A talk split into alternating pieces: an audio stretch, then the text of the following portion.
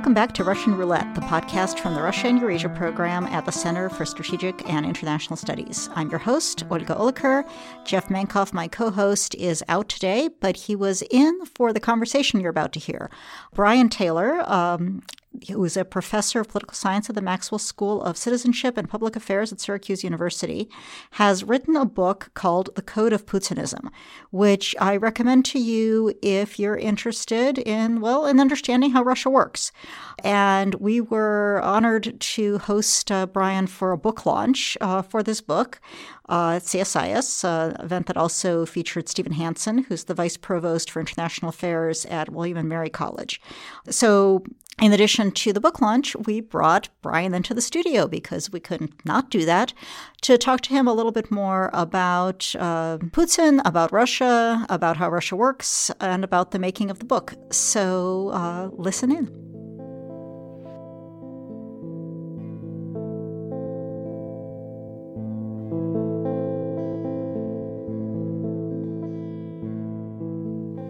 Welcome to Russian Roulette, Brian. Thank you very much. Glad to be here. So, you've written a book about uh, how Russia works and how uh, Putin runs Russia. Um, what made you decide that this book needed to be written at this time? It was actually a, a conversation with someone who was asking me about what book is out there that sort of tries to succinctly describe the way the system works. And I gave this person, you know, a list of mm-hmm. things, mm-hmm. you know, Alyona Ledeneva's book mm-hmm. about uh, the Sistema, uh, the Hill Gaddy mm-hmm. uh, book, Mr. Putin, and some other things. And this person who sort of follows the literature was like, yeah, but that's not exactly what I'm talking about. And I said, okay. And she said, well, maybe you should write that book. And so I decided I would give it a try. And that's what sort of started me on that route. So it came on a dare. Basically, it came on a dare. Yes, I think that's a good way of putting it. Yes. So why? I mean, why do you think um, something like this hadn't been written before? Um, I think it's kind of perhaps a unique space in terms of books. So most of the books I read about Russia are written by professional social scientists, and which they're are. into which I am. Yes, card-carrying professional social scientists. They're written, you know, in a specific way for a certain type of audience, and there's an expectation about what that type of book looks like. And on the other hand, a lot of the books you see out there in the market tend to be written by journalists who have a much better, in some ways, narrative style, but maybe less conceptual than an academic work might be. So the goal was to try and find some sweet spot between those two where there's a conceptual level to it that gives someone a takeaway way of thinking about what's going on while also written in a way that not just academics but any interested educated reader should be able to follow and come away with the basic points. Okay, well, in my view, I think you succeeded very nicely. I mean, one of the things I really noticed reading the book was how easy it was to read, that there, it wasn't filled with jargon. It, it, it does have a theoretical construct of sorts that is being tested to an extent through the book, but you wouldn't know that if that wasn't what you were looking for, right? What it reads like is an argument for how Russia works and the role of Vladimir Putin in that. Um, and I think I think you have done a very nice job of making that accessible to people who don't spend a lot of time thinking about it. So yeah, and kudos. It also comes in at around 200 pages and covers quite a bit of, of ground in terms of both recent Russian history, Russian domestic politics, Russian foreign policy. So I think you you managed to bring together a lot in a fairly concise amount of space, which is another reason that it's it's going to be accessible, I think, to people who aren't necessarily professional social scientists. Yeah, and finally, as we continue to uh, to launch your book, I would say agree or disagree with the basic argument. You do a really nice job of laying out how policies have developed. Um, and I would say particularly in the domestic realm, but also in the foreign policy realm. And you have an argument for why it's been that way. But if somebody's just looking for, you know, a quick guide to what's happened when and what the role of the government was in it, I think this also will serve them well nicely. So I can't good work. help but agree with everything that you have just said. But mm-hmm. yeah, to, to Jeff's point about the length, that was in some ways a struggle for me because my first two books both ended up kind of on the long side, 350 pages or more. And so I consciously set out to try and write for about 150 pages. And of course, I didn't hit that. I, ended up stretching it to 200. But I felt like if you went that much longer with this type of book, you're going to lose readers either along the way or before they even pick it up. So, uh, thanks for the, the the plaudits about that. I, I, hope that someone looking for a relatively concise account of what's happened under Putin will consider this as one option. So, you know, one of the complaints that you always hear from people in Washington is that they don't have enough time to read to really sort of process things in depth. And so, hopefully, one of the the ways that this book will be influential is because it is so accessible, you know, being read by some of those people. And I'm kind of curious what you think, eh, because we are in Washington, if you were going to be an American official designing policy on the basis of the insights that you lay out in this book. How do you think that policy should develop? Well, actually, can we go back one step before then and mm. ask what, what are the most mm. important insights of this book that a policymaker should keep in mind?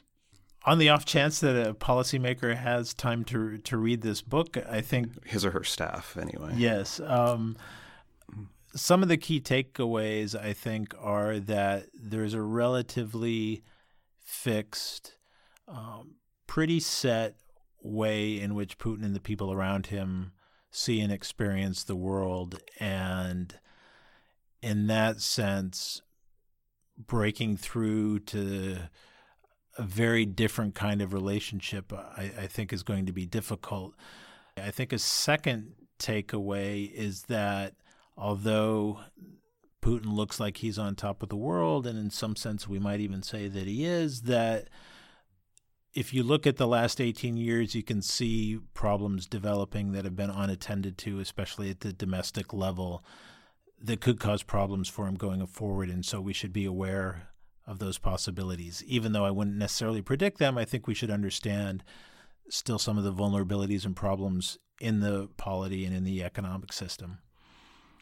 And, you know, people have been um, I sometimes joke that Russia is Schrodinger's country, right? It's somehow it, it's both failing and succeeding immensely. It's neither as strong or as weak as it appears to be. It is both of these things, and you don't know until you open the box whether it's uh, it's declining or resurging.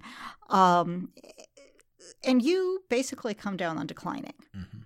Um, which is, or at least stagnant, right? Maybe not, you know, has declined, I think, kind of, but isn't getting any stronger, but it is getting more active, right?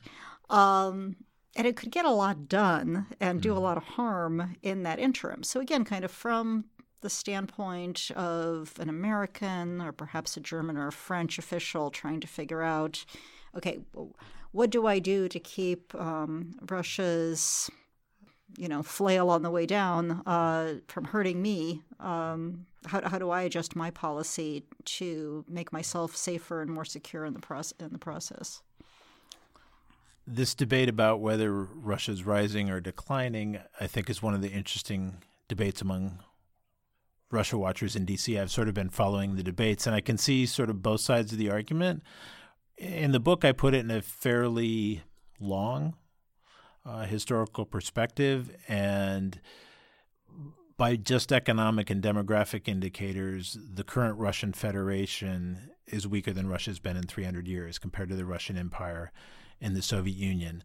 So, in that sense, one of the big geopolitical stories of the last 40 years is the decline of Russia mm-hmm. relative to what it was in the past. And the other one is probably the rise of China, right? If we're t- talking about two big geopolitical stories.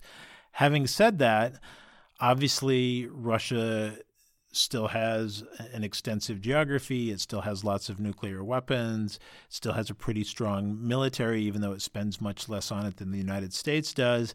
And it is the strongest actor in its region. So it, it can still do a lot. I think what's surprising perhaps is how, at least to me, uh, how relatively successful they've been in Syria with the help of their Iranians and how one would say quite successful, I suppose, they've been in the United States and Western Europe in terms of uh, what's happening uh, with the transatlantic relationship and those sorts of things. And no, I'm not saying that Putin got Trump elected or anything like that, but I do think that Russian activity in the United States, interference in the election, whatever expression you want to use, um, had a certain goal, which the intelligence community identified as both weakening uh, the American political system and uh, either undermining Hillary Clinton if she becomes president or getting Trump into the Oval Office. In some sense, that happened. You know, we can debate the degree to which it had to do with Russian uh, activities, but in that way, it is definitely making its influence felt in a way that just looking at the demographic or economic power doesn't show you. I would throw out a couple of things. I mean, one is that a lot depends on how far back you want to pull the aperture. Because, yeah, if you're talking about comparison to the Soviet Union in the 1950s or the 1980s, Russia has declined quite a bit on almost every maybe not on the economic side, but yeah, in, in, most by most measures has declined in absolute terms from the amount of power that the Soviet Union had. On the other hand, rather live in Russia well, on the other hand, now? though, if the aperture is you narrow it down a little bit and your your frame of reference is not the 1970s or the 1980s, but it's the 1990s, and I think this is key to a lot of Putin's appeal. Russia has actually gained quite a bit from where it was in the 1990s, economically, demographically, in terms of military power and everything else. But I also think this question of would you rather live in Russia then or now is important because there isn't an uh, different people have different answers to that mm-hmm. question, right? I would rather live in Russia now if I yeah. had to live in Russia. But that's a separate question from power, though. It's well, it's a question about decline, and it's a question about. Um, it is a question about power.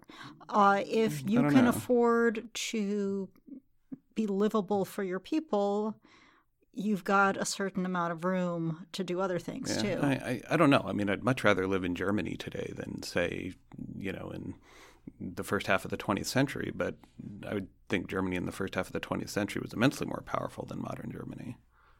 For certain values of power. power in terms of the ability to get what you want from others. Mm-hmm. Um, it's, no, I mean, I think it's an interesting question. I think the other thing is, you know, measuring power in terms of the ability to get outcomes that you want, especially if you're talking about discrete events, is a little bit hard because there are different tools for applying power. And one of the things that I think Putin's Russia has done very well is operate in a kind of asymmetric way, taking advantage of the areas where it does have a comparative advantage and kind of moving the competition or confrontation with the West onto those areas and away from the areas where the West would have a comparative advantage, like in sort of you know aggregate military power or economic power, and focusing on these things like electoral interference, disinformation, you know, sowing or exacerbating fissures within society. Um, and so, sort of latent power and active power, I suppose. And Russia's done a good job of generating a lot of active power from having a limited capacity of latent power.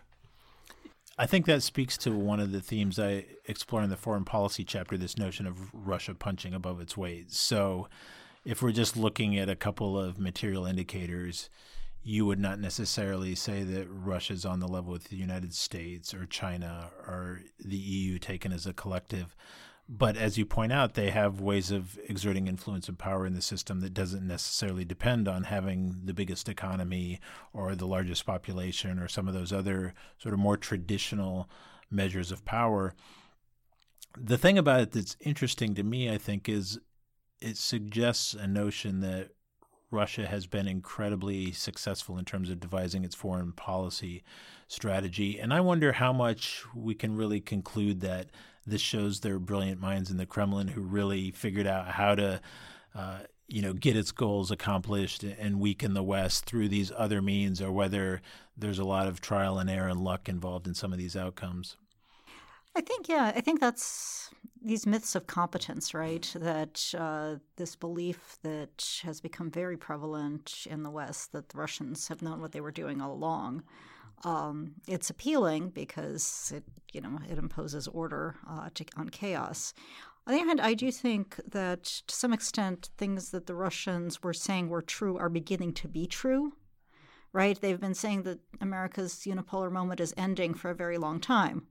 Uh, it may finally be ending, mm-hmm. right? That doesn't mean that they were right all along. It just means, you know, if you keep saying, you know, this, right. even a stop yeah. clock is right twice a day. In, in the long run, we're all dead. yeah. But it's, um, I think they've been very lucky very recently.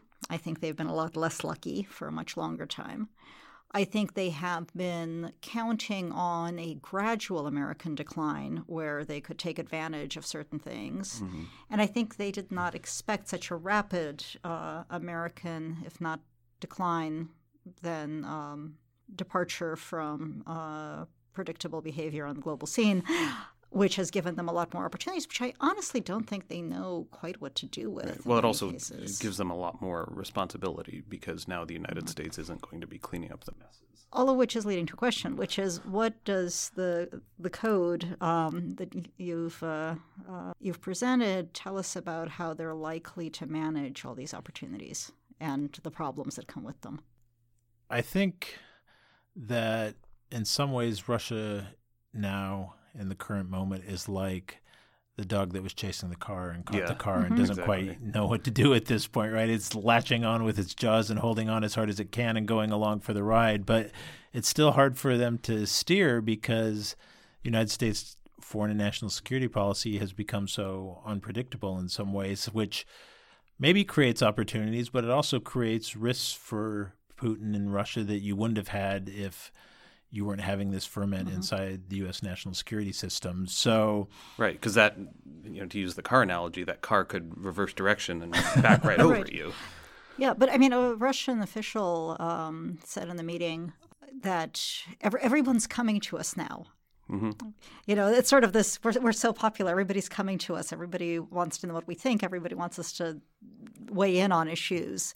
It's something they've noticed that suddenly they yeah. they are important in a way they weren't before. But part of the problem with that is now you actually have to do something. So it's all well and good to say we want to be at the table, we want to be at the center of all of these regional dynamics in the Middle East or East Asia or whatever it is.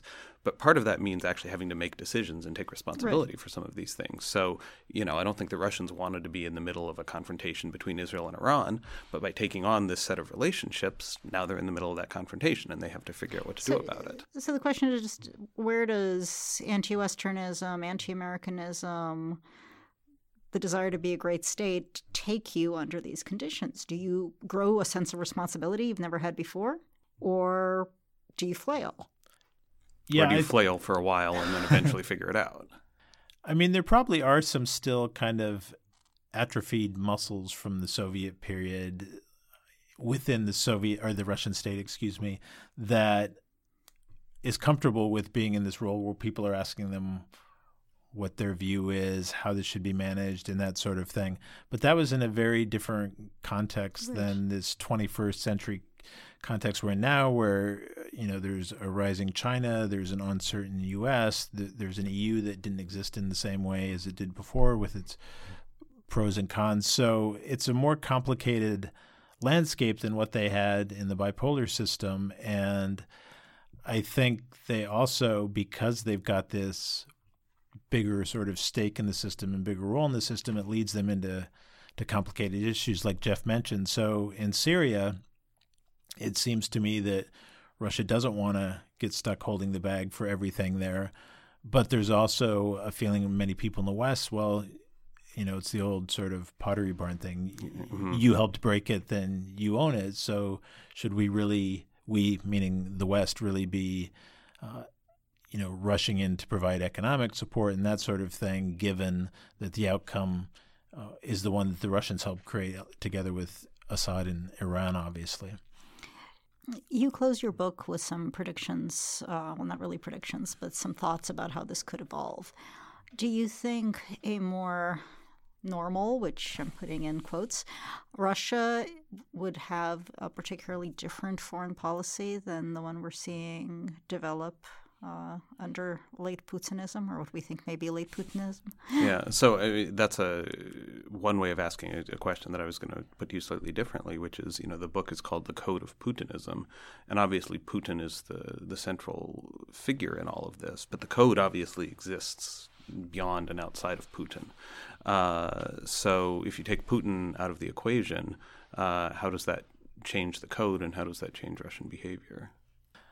Big question. Uh, no clear answers, I don't think, but I do think in a post Putin environment, there's at least going to be an opportunity for maybe rebuilding that relationship in a way that is hard for me to see at the moment, mm-hmm. given uh, how far apart uh, the two sides are.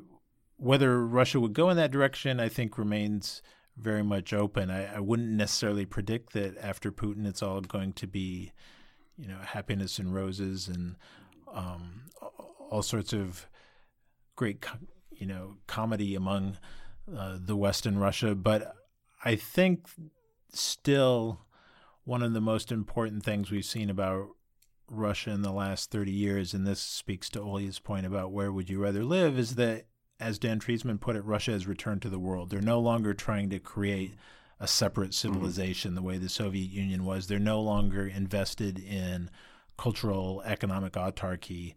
They're now engaged with the world in a way that they were before the revolution, but now it's in a more globalized world than it was. And so, to the extent that at heart I'm sort of a, a liberal in the internationalist sense, I think those types of opportunities in a more globalized system are going to help pull in Russia too. This assumes, of course, that the liberal order persists, which yeah. is a more open question How, than it's however, been for a while. I mean, right. we have to define liberal order. Yes, and we so do. and, and so I was going to say that there's also a dark side to that, which is when the Soviet Union was not part of that order, right? That order could be defined around a set of values that were broadly shared among the countries that were members within it. Now, because it has become globalized and you have countries like Russia, like China, like others that are part of the same system or the same order, not only are they being affected by the order, but the order is being affected by them in ways that we may not be comfortable with. That's right. I mean, the challenges that the liberal order ostensibly were meant to address after World War II with rampant nationalism, protectionism, those sorts of things seem to be making a comeback, but now in a context in which China is the number two economy in the world.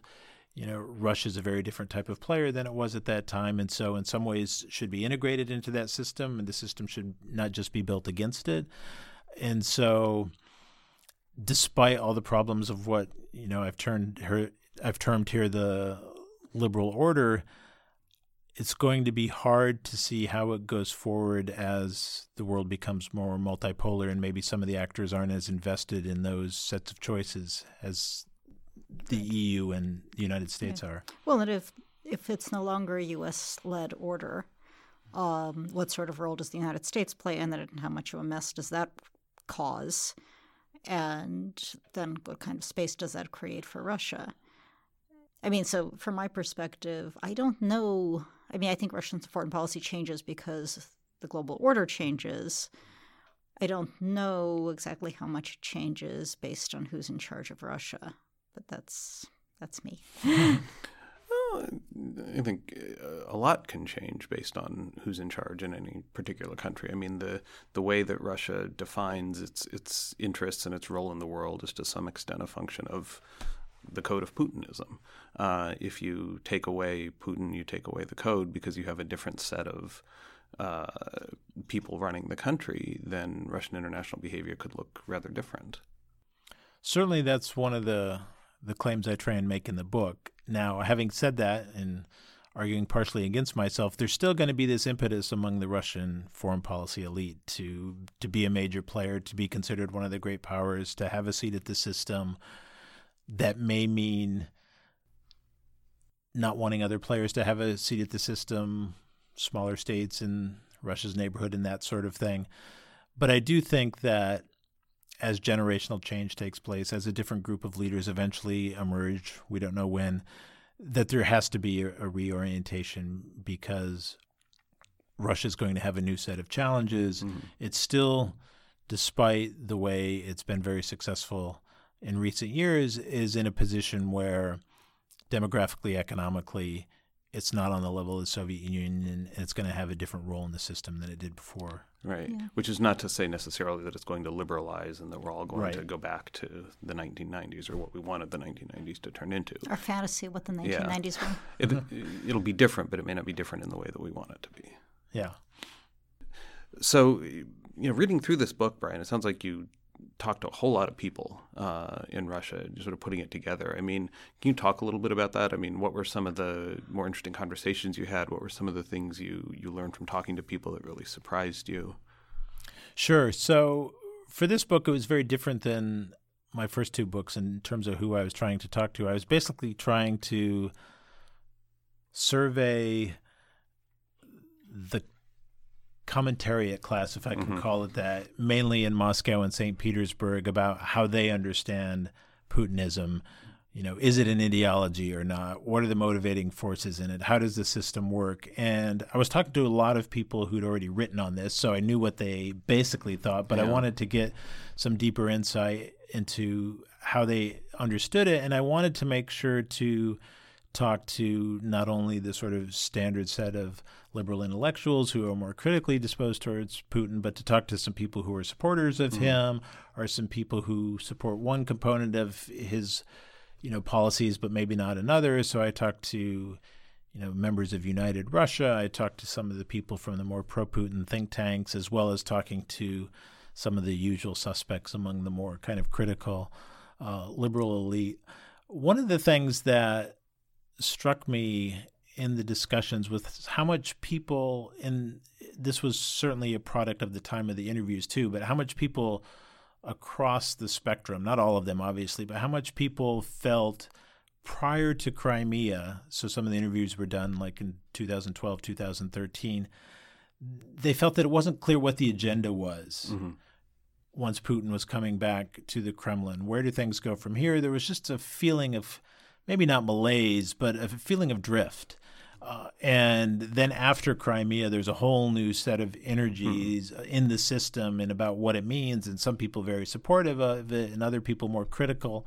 Uh, but a feeling that something fundamental had shifted, and you could definitely see that going, you know, mm-hmm. to Moscow and Petersburg, and you guys probably experienced it too. Mm-hmm. That there was um, sort of a snapping to attention. It's like, oh, you know something big happened that we have to sort of process and make sense of and what's it going to mean for the system one of the other set of interviews that I thought was interesting was I went out to Novosibirsk and I ended up talking to a, a lot of sort of civil society mm. people there who actually thought things were going okay. Hmm. Yeah, I, I uh, noticed that. It's it's not you don't quite expect environmental activists to say, "Oh, and this turned out." It's like, wait, yeah, did, did, I flip, flip a page by accident? Right. So you know they're talking about these grants that the mm-hmm. Ministry mm-hmm. of Economic Development is providing for civil society, and how at the local level, you know, regional governments are working with civil society. So I do think it's important, even though it's a book that's very much focused on you know one person in the team around him. It's very much an elite driven book. There's not so much in the book about society, but it is important for people to understand that the society keeps changing. Uh, developing in ways, making their accommodations with the state and still pursuing their goals in a way that because we've gotten further away from what happened in the late Soviet and early post Soviet period, there's a bit more stability to the order. And that's one of the things Putin is obviously always given credit for is creating stability.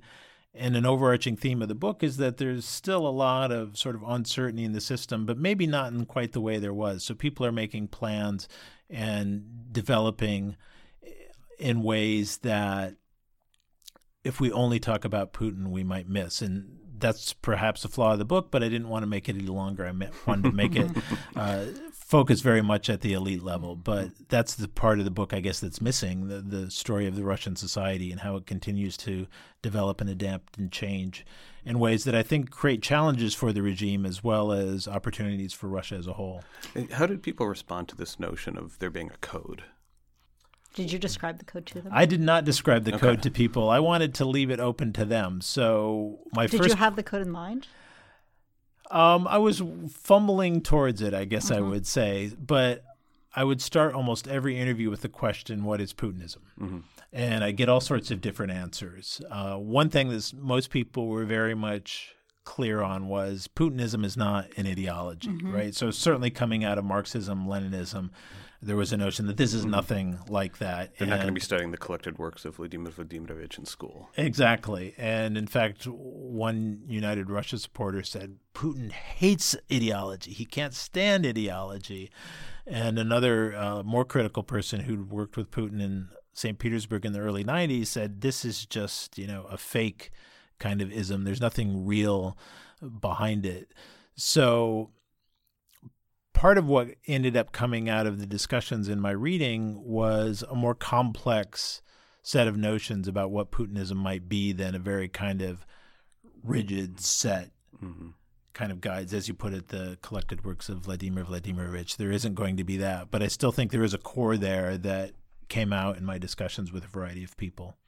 So, what are you working on now, Brian? Uh, part of the time I'm working on being department chair, which takes me away from studying Russian I'm politics. Yeah. yeah. I'm very sorry about that too. Uh, I'm not entirely sure what's going to be next. I certainly don't have a big book in mind at the moment, but I do want to write some more things about sort of what's happening in Putin's fourth term. How is his role in the system potentially changing? How is decision making working? And I'm toying with the idea, and you two can tell me about whether there's something to be said about things like defense and national security decision making that we really haven't unpacked as well as we should. Because I recently wrote a paper for a conference that was kind of a looking back at where Russian studies has gone. Mm. And the paper was called What Happened to Soviet Security Studies.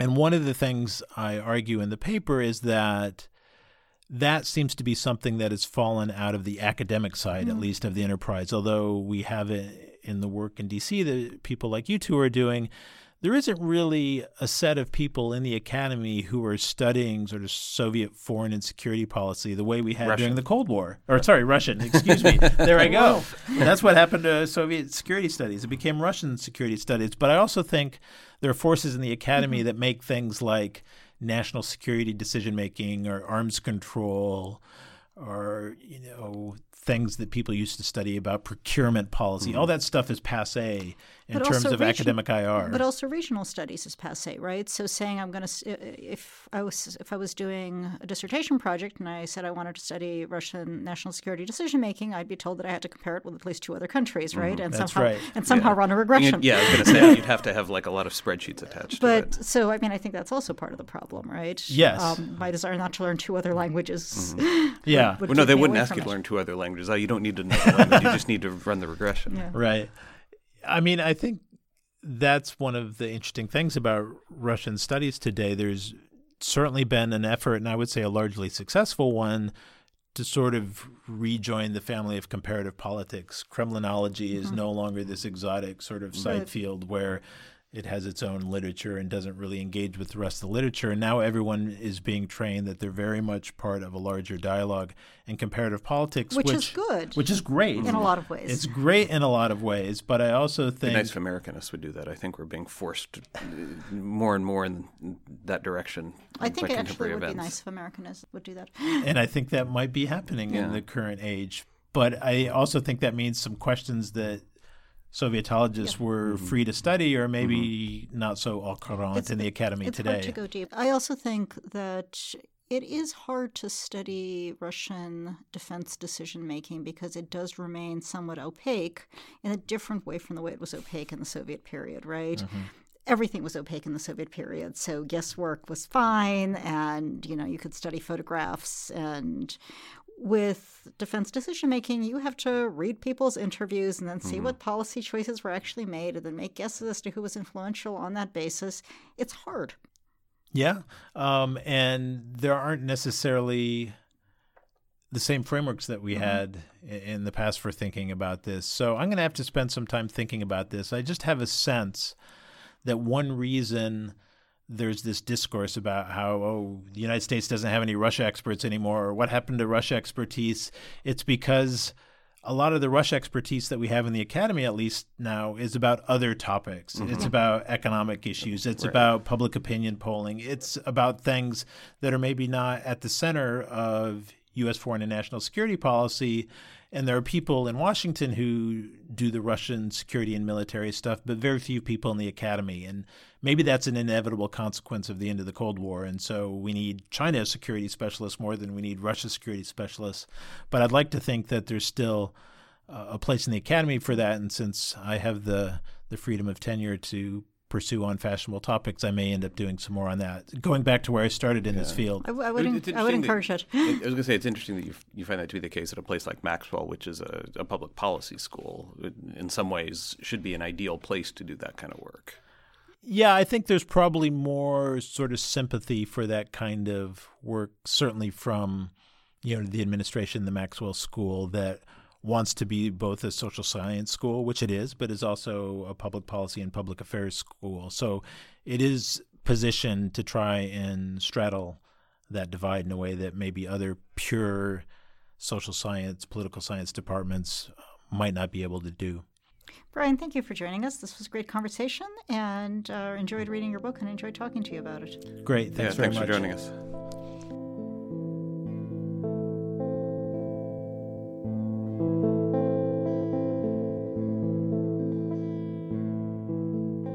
That's it for our show today. We've got a link to Brian's bio in the show notes. We've got a link to the Code of Putinism, the book, in the show notes. And we've got a link to the video, the book launch discussion uh, here at CSIS. And I actually think if you enjoyed listening to this podcast, you'll also enjoy listening to the discussion because it engages a little bit more with Brian's argument and, you know, these questions of how Russia does and doesn't work. Uh, and also, of course, brings in Stephen Hanson to that conversation. So if you enjoyed the last 30 or 40 minutes of our conversation with Brian, I think you'll really enjoy that as well. If you haven't already, please consider subscribing to the podcast on iTunes. And please do leave us a rating and a review. If you're not an iTunes user, check out the podcast and subscribe via Google Play or on SoundCloud. And of course, if you do like the podcast, please keep spreading the word. Tell other, tell everyone to listen to the podcast. It's a great podcast. Um, while you're listening, questions may occur to you. Send them to us. Send your mailbag questions to rep at csis.org. Put the words Russian roulette in the subject line, and we'll do another round of mailbag answers uh, pretty soon. Follow the program on Twitter. The program's at CSIS Russia. Follow me on Twitter. I'm at Olga Oliker. And follow Jeff on Twitter. He's at Dr. J. Mankoff. And finally, big thanks, as always, to everybody who makes this podcast possible every two weeks. That includes our research associate and program manager, Cyrus Newlin, our interns, uh, Kimberly Schuster and Leah Khalikova, and the entire CSIS External Relations and iLab team. Thanks for listening.